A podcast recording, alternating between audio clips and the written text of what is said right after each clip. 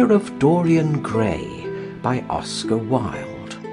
Chapter 3 At half past twelve next day, Lord Henry Wotton strolled from Curzon Street over to the Albany to call on his uncle, Lord Fermor, a genial if somewhat rough mannered old bachelor, whom the outside world called selfish because it derived no particular benefit from him, but who was considered generous by society, as he fed the people who amused him. His father had been our ambassador at Madrid when Isabella was young and Prim unthought of but had retired from the diplomatic service in a capricious moment of annoyance, on not being offered the embassy at Paris, a post to which he considered that he was fully entitled by reason of his birth, his indolence, the good English of his despatches, and his inordinate passion for pleasure. The son, who had been his father's secretary, had resigned along with his chief, somewhat foolishly as was thought at the time, and on succeeding some months later to the title, had set himself to the serious study of the great aristocratic art of doing absolutely nothing. He had two large town houses, but preferred to live in chambers, as it was less trouble, and took most of his meals at his club. He paid some attention to the management of his collieries in the Midland counties, excusing himself for this taint of industry on the ground that the one advantage of having coal was that it enabled a gentleman to afford the decency of burning wood on his own hearth. In politics he was a Tory, except when the Tories were in office, during which period he roundly abused them for being a pack of Radicals. He was a hero to his valet, who bullied him, and a terror to most of his relations, whom he bullied in turn. Only England could have produced him and he always said that the country was going to the dogs. His principles were out of date, but there was a good deal to be said for his prejudices. When Lord Henry entered the room, he found his uncle sitting in a rough shooting coat, smoking a cheroot and grumbling over the Times. Well, Harry, said the old gentleman, what brings you out so early? I thought you dandies never got up till two, and were not visible till five. Pure family affection, I assure you, Uncle George. I want to get something out of you. Money, I suppose, said Lord Fermor, making a wry face. Well, sit down. Tell me about it. Young people nowadays imagine that money is everything. Yes, murmured Lord Henry, settling his buttonhole in his coat. And when they grow older they know it. But I don't want money.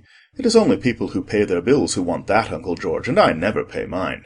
Credit is the capital of a younger son, and one lives charmingly upon it. Besides, I always deal with Dartmoor's tradesmen, and consequently they never bother me. What I want is information. Not useful information, of course. Useless information. Well, I can tell you anything that is in the English Blue Book, Harry. Although those fellows nowadays write a lot of nonsense. When I was in the diplomatic, things were much better. But I hear they let them in by examination. What can you expect? Examination, sir.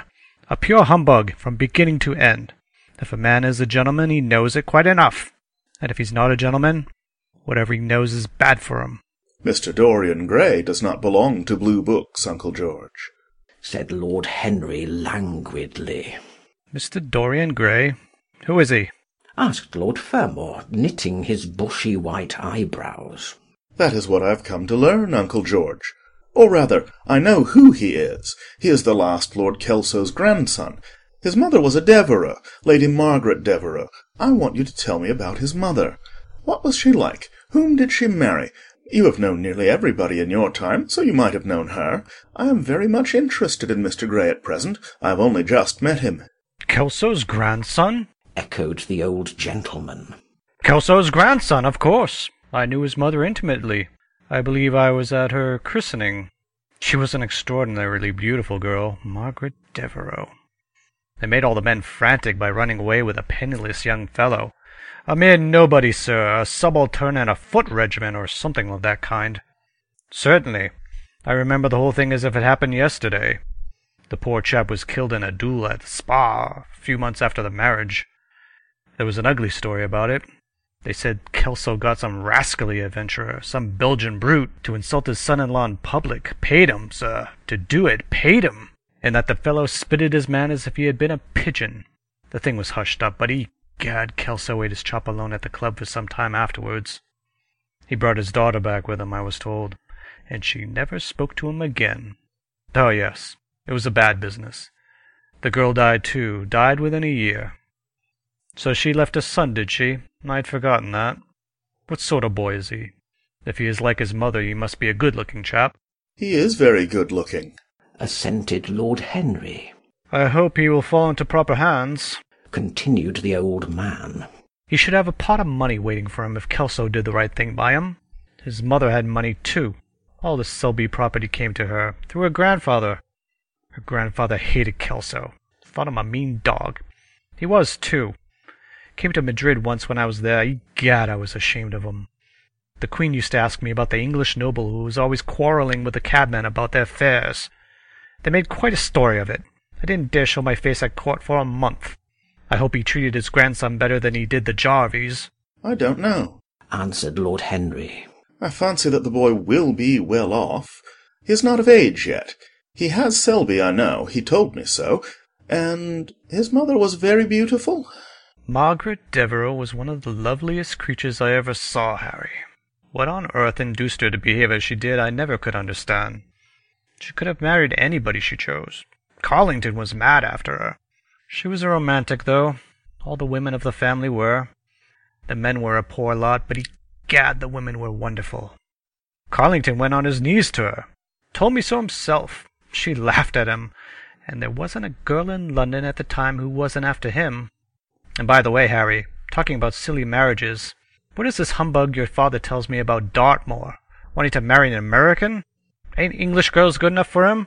It is rather fashionable to marry Americans just now, Uncle George. I'll back English woman against the world, Harry, said Lord Fermor, striking the table with his fist. The betting is on the Americans. They don't last, I'm told, muttered his uncle. A long engagement exhausts them, but they are capital at a steeplechase. They take things flying. I don't think Dartmoor has a chance. Who are her people? grumbled the old gentleman. Has she got any? Lord Henry shook his head. American girls are as clever at concealing their parents as English women are at concealing their past. They are pork packers, I suppose. I hope so, Uncle George, for Dartmoor's sake. I am told that pork packing is the most lucrative profession in America, after politics. Is she pretty? She behaves as if she was beautiful. Most American women do. It is the secret of their charm. Why can't these American women stay in their own country? They were always telling us that is the paradise for women. It is. That is the reason why, like Eve, they are so excessively anxious to get out of it, said Lord Henry. Goodbye, Uncle George. I shall be late for lunch if I stop any longer. Thanks for giving me the information I wanted. I always like to know everything about my new friends, and nothing about my old ones. Where are you lunching, Harry? At Aunt Agatha's. I have asked myself and Mr. Gray. He is her latest protege. Tell your Aunt Agatha, Harry, not to bother me any more with her charity appeals. I am sick of 'em. Why, the good woman thinks I have nothing to do but write checks for her silly fads. All right, Uncle George, I'll tell her, but it won't have any effect. Philanthropic people lose all sense of humanity. It is their distinguishing characteristic. The old gentleman growled approvingly, and rang the bell for his servant. Lord Henry passed up the low arcade into Burlington Street, and turned his steps in the direction of Berkeley Square. So that was the story of Dorian Gray's parentage. Crudely as it had been told to him, it had yet stirred him by its suggestion of a strange, almost modern romance. A beautiful woman risking everything for a mad passion. A few wild weeks of happiness cut short by a hideous, treacherous crime. months of voiceless agony, and then a child born in pain, the mother snatched away by death, the boy left to solitude and the tyranny of an old and loveless man. Yes, it was an interesting background. It posed the lad, made him more perfect, as it were. Behind every exquisite thing that existed there was something tragic. Worlds had to be in travail that the meanest flower might blow. And how charming he had been at dinner the night before, as with startled eyes and lips parted in frightened pleasure he had sat opposite to him at the club, the red candle shades staining to a richer rose the wakening wonder of his face. Talking to him was like playing upon an exquisite violin. He answered to every touch and thrill of the bow. There was something terribly enthralling in the exercise of influence. No other activity was like it. To project one's soul into some gracious form, and let it tarry there for a moment, to hear one's intellectual views echoed back to one with all the added music of passion and youth, to convey one's temperament into another, as though it were a subtle fluid or a strange perfume. There was a real joy in that, perhaps the most satisfying joy left to us, in an age so limited and vulgar as our own, an age grossly carnal in its pleasures, and grossly common in its aims. He was a marvellous type, too, this lad, whom by so curious a chance he had met in Basil's studio, or could be fashioned into a marvellous type at any rate.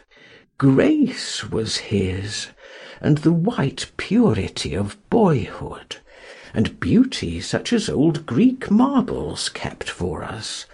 There was nothing that one could not do with him. He could be made a Titan or a toy.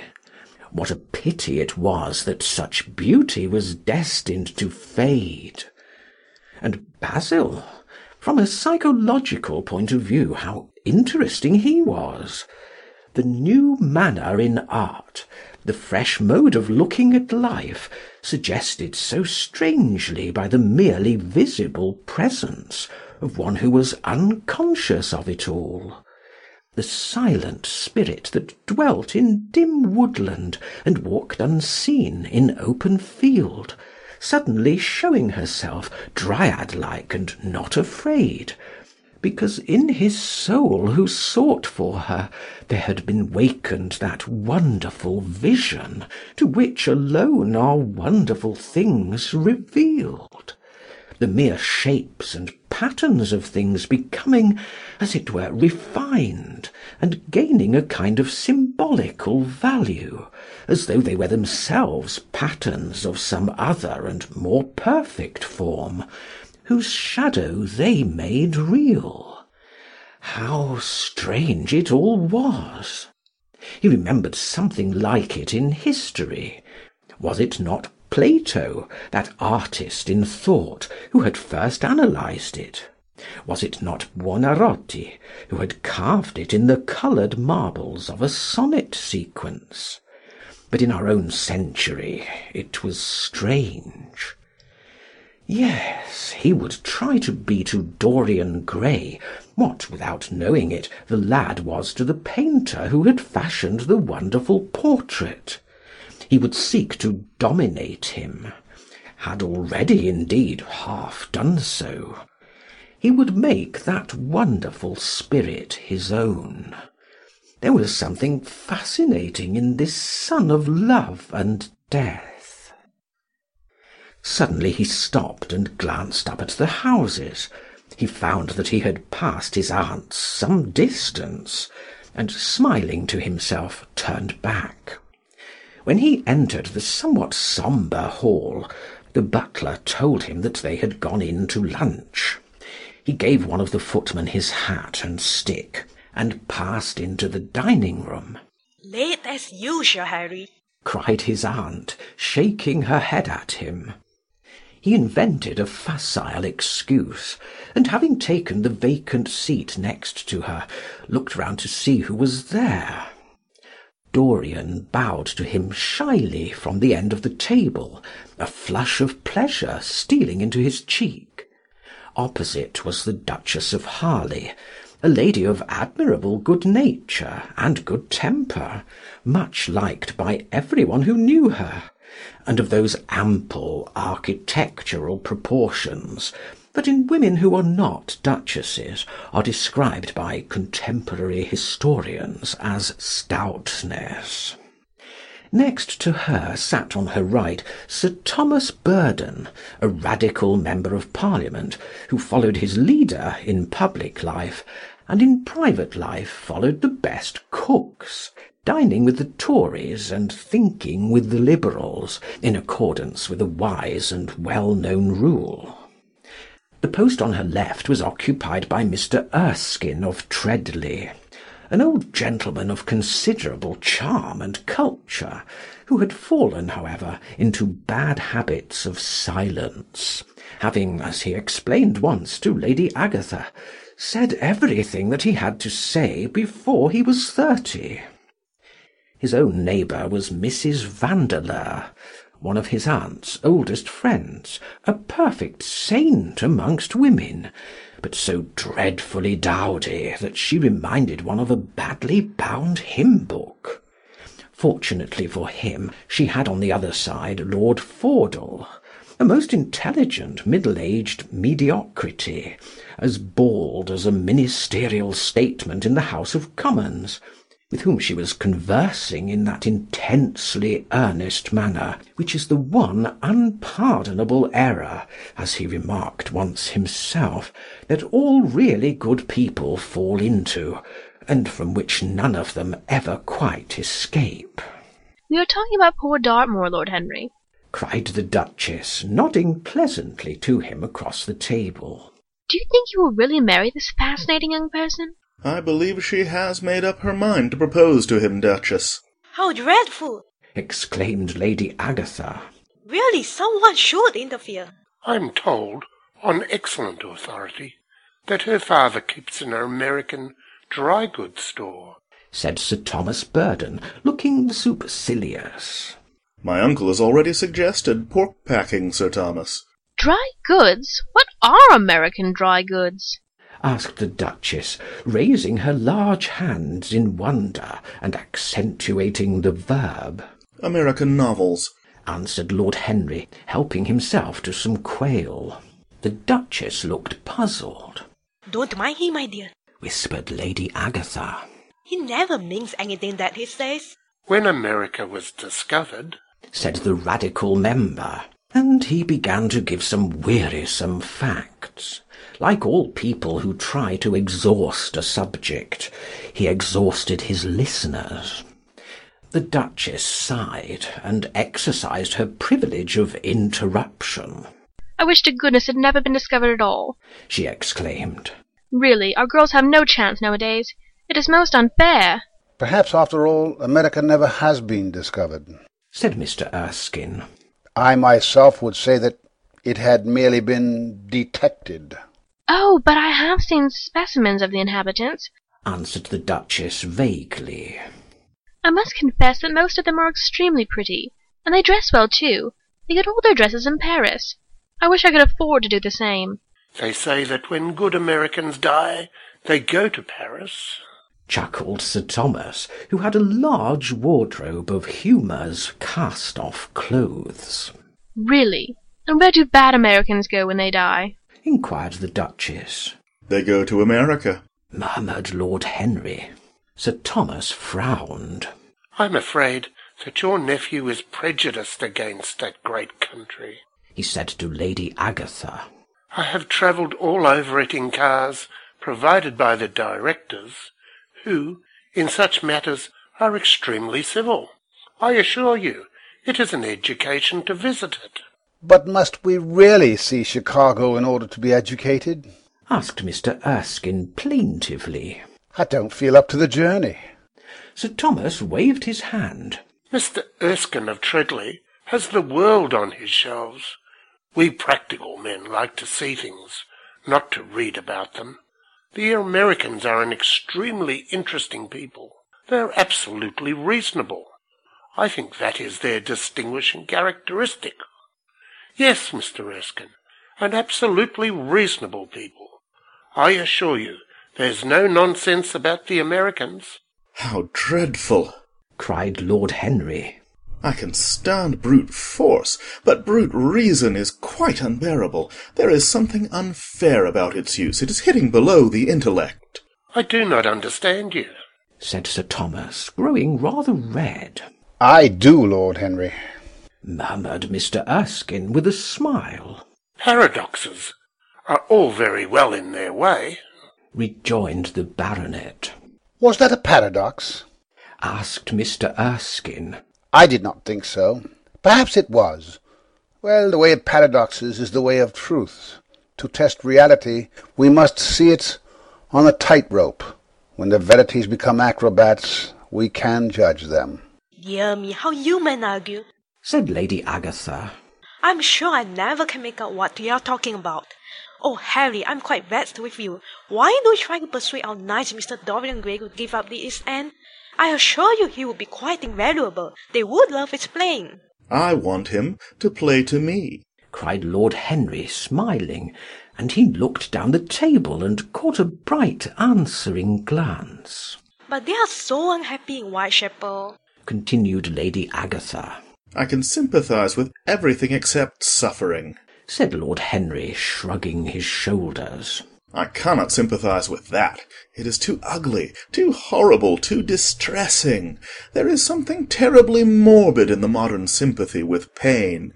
One should sympathise with the colour, the beauty, the joy of life. The less said about life sores, the better. Still, the East End is a very important problem, remarked Sir Thomas with a grave shake of the head. Quite so, answered the young lord. It is the problem of slavery, and we try to solve it by amusing the slaves. The politician looked at him keenly. What change do you propose, then? he asked. Lord Henry laughed. I don't desire to change anything in England, except the weather, he answered. I am quite content with philosophic contemplation. But as the nineteenth century has gone bankrupt through an over expenditure of sympathy, I would suggest that we should appeal to science to put us straight. The advantage of the emotions is that they lead us astray, and the advantage of science is that it is not emotional. But we have such grave responsibilities, ventured Mrs. Vandeleur timidly. Terribly grave, echoed Lady Agatha. Lord Henry looked over at Mr. Erskine. Humanity takes itself too seriously. It is the world's original sin. If the caveman had known how to laugh, history would have been different. You are really very comforting, warbled the Duchess. I have always felt rather guilty when I came to see your dear aunt, for I take no interest at all in the East End. For the future I shall be able to look her in the face without a blush. A blush is very becoming, Duchess, remarked Lord Henry. Only when one is young, she answered. When an old woman like myself blushes, it is a very bad sign. Ah, Lord Henry, I wish you would tell me how to become young again. He thought for a moment. Can you remember any great error that you committed in your early days, Duchess? he asked. A great many, I fear. She cried. Then commit them over again, he said gravely. To get back one's youth, one has merely to repeat one's follies. A delightful theory, she exclaimed. I must put it into practice. A dangerous theory, came from Sir Thomas's tight lips. Lady Agatha shook her head, but could not help being amused. Mr. Erskine listened. Yes, he continued. That is one of the great secrets of life. Nowadays most people die of a sort of creeping common sense, and discover when it is too late that the only things one never regrets are one's mistakes. A laugh ran round the table. He played with the idea, and grew wilful, tossed it into the air and transformed it, let it escape and recaptured it, made it iridescent with fancy, and winged it with paradox. The praise of folly, as he went on, soared into a philosophy, and philosophy herself became young, and catching the mad music of pleasure, wearing, one might fancy, her wine stained robe and wreath of ivy, danced like a bacchante over the hills of life, and mocked the slow Silenus for being sober. Facts fled before her like frightened forest things. Her white feet trod the huge press at which wise Omar sits, till the seething grape juice rose round her bare limbs in waves of purple bubbles, or crawled in red foam over the vat's black, dripping, sloping sides. It was an extraordinary improvisation. He felt that the eyes of Dorian Gray were fixed on him, and the consciousness that amongst his audience there was one whose temperament he wished to fascinate seemed to give his wit keenness and to lend colour to his imagination. He was brilliant, fantastic, irresponsible. He charmed his listeners out of themselves, and they followed his pipe, laughing. Dorian Gray never took his gaze off him, but sat like one under a spell, smiles chasing each other over his lips, and wonder growing grave in his darkening eyes. At last, liveried in the costume of the age, reality entered the room, in the shape of a servant, to tell the Duchess that her carriage was waiting. She wrung her hands in mock despair. How annoying! she cried. I must go. I have to call for my husband at the club to take him to some absurd meeting at Willis's Rooms, where he is going to be in the chair. If I am late he is sure to be furious, and I couldn't have a scene in this bonnet. It is far too fragile. A harsh word would ruin it. No, I must go, dear Agatha. Good-bye, Lord Henry. You are quite delightful and dreadfully demoralizing. I'm sure I don't know what to say about your views. You must come and dine with us some night. Tuesday. Are you disengaged Tuesday? For you, I would throw over anybody, Duchess, said Lord Henry with a bow. Ah, that is very nice and very wrong of you, she cried. So mind you come. And she swept out of the room, followed by Lady Agatha and the other ladies. When Lord Henry had sat down again, Mr. Erskine moved round, and taking a chair close to him, placed his hand upon his arm. You talk books away, he said. Why don't you write one? I am too fond of reading books to care to write them, Mr. Erskine. I should like to write a novel, certainly, a novel that would be as lovely as a Persian carpet, and as unreal. But there is no literary public in England for anything except newspapers, primers, and encyclopedias. Of all people in the world, the English have the least sense of the beauty of literature. I fear you are right answered Mr. Erskine. I myself used to have literary ambitions, but I gave them up long ago. And now, my dear young friend, if you will allow me to call you so, may I ask if you really meant all that you said to us at lunch? I quite forget what I said, smiled Lord Henry. Was it all very bad? Very bad indeed. In fact, I consider you extremely dangerous, and if anything happens to our good Duchess, we should all look on you as being primarily responsible. But I should like to talk to you about life. The generation into which I was born was tedious. Some day when you are tired of London, come down to Treadley and expound to me your philosophy of pleasure over some admirable Burgundy I am fortunate enough to possess. I shall be charmed. A visit to Treadley would be a great privilege. It has a perfect host and a perfect library. You will complete it answered the old gentleman with a courteous bow. And now I must bid good-bye to your excellent aunt.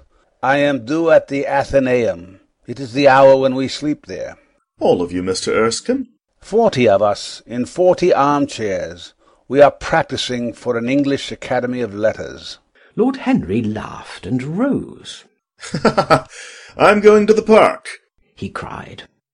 As he was passing out of the door, Dorian Gray touched him on the arm. "Let me come with you," he murmured. But I thought you had promised Basil Hallward to go and see him, answered Lord Henry. I would sooner come with you. Yes, I feel I must come with you. Do let me. And you will promise to talk to me all the time? No one talks so wonderfully as you do. Ah, I have talked quite enough for to-day, said Lord Henry, smiling. All I want now is to look at life. You may come and look at it with me if you care to. End of chapter 3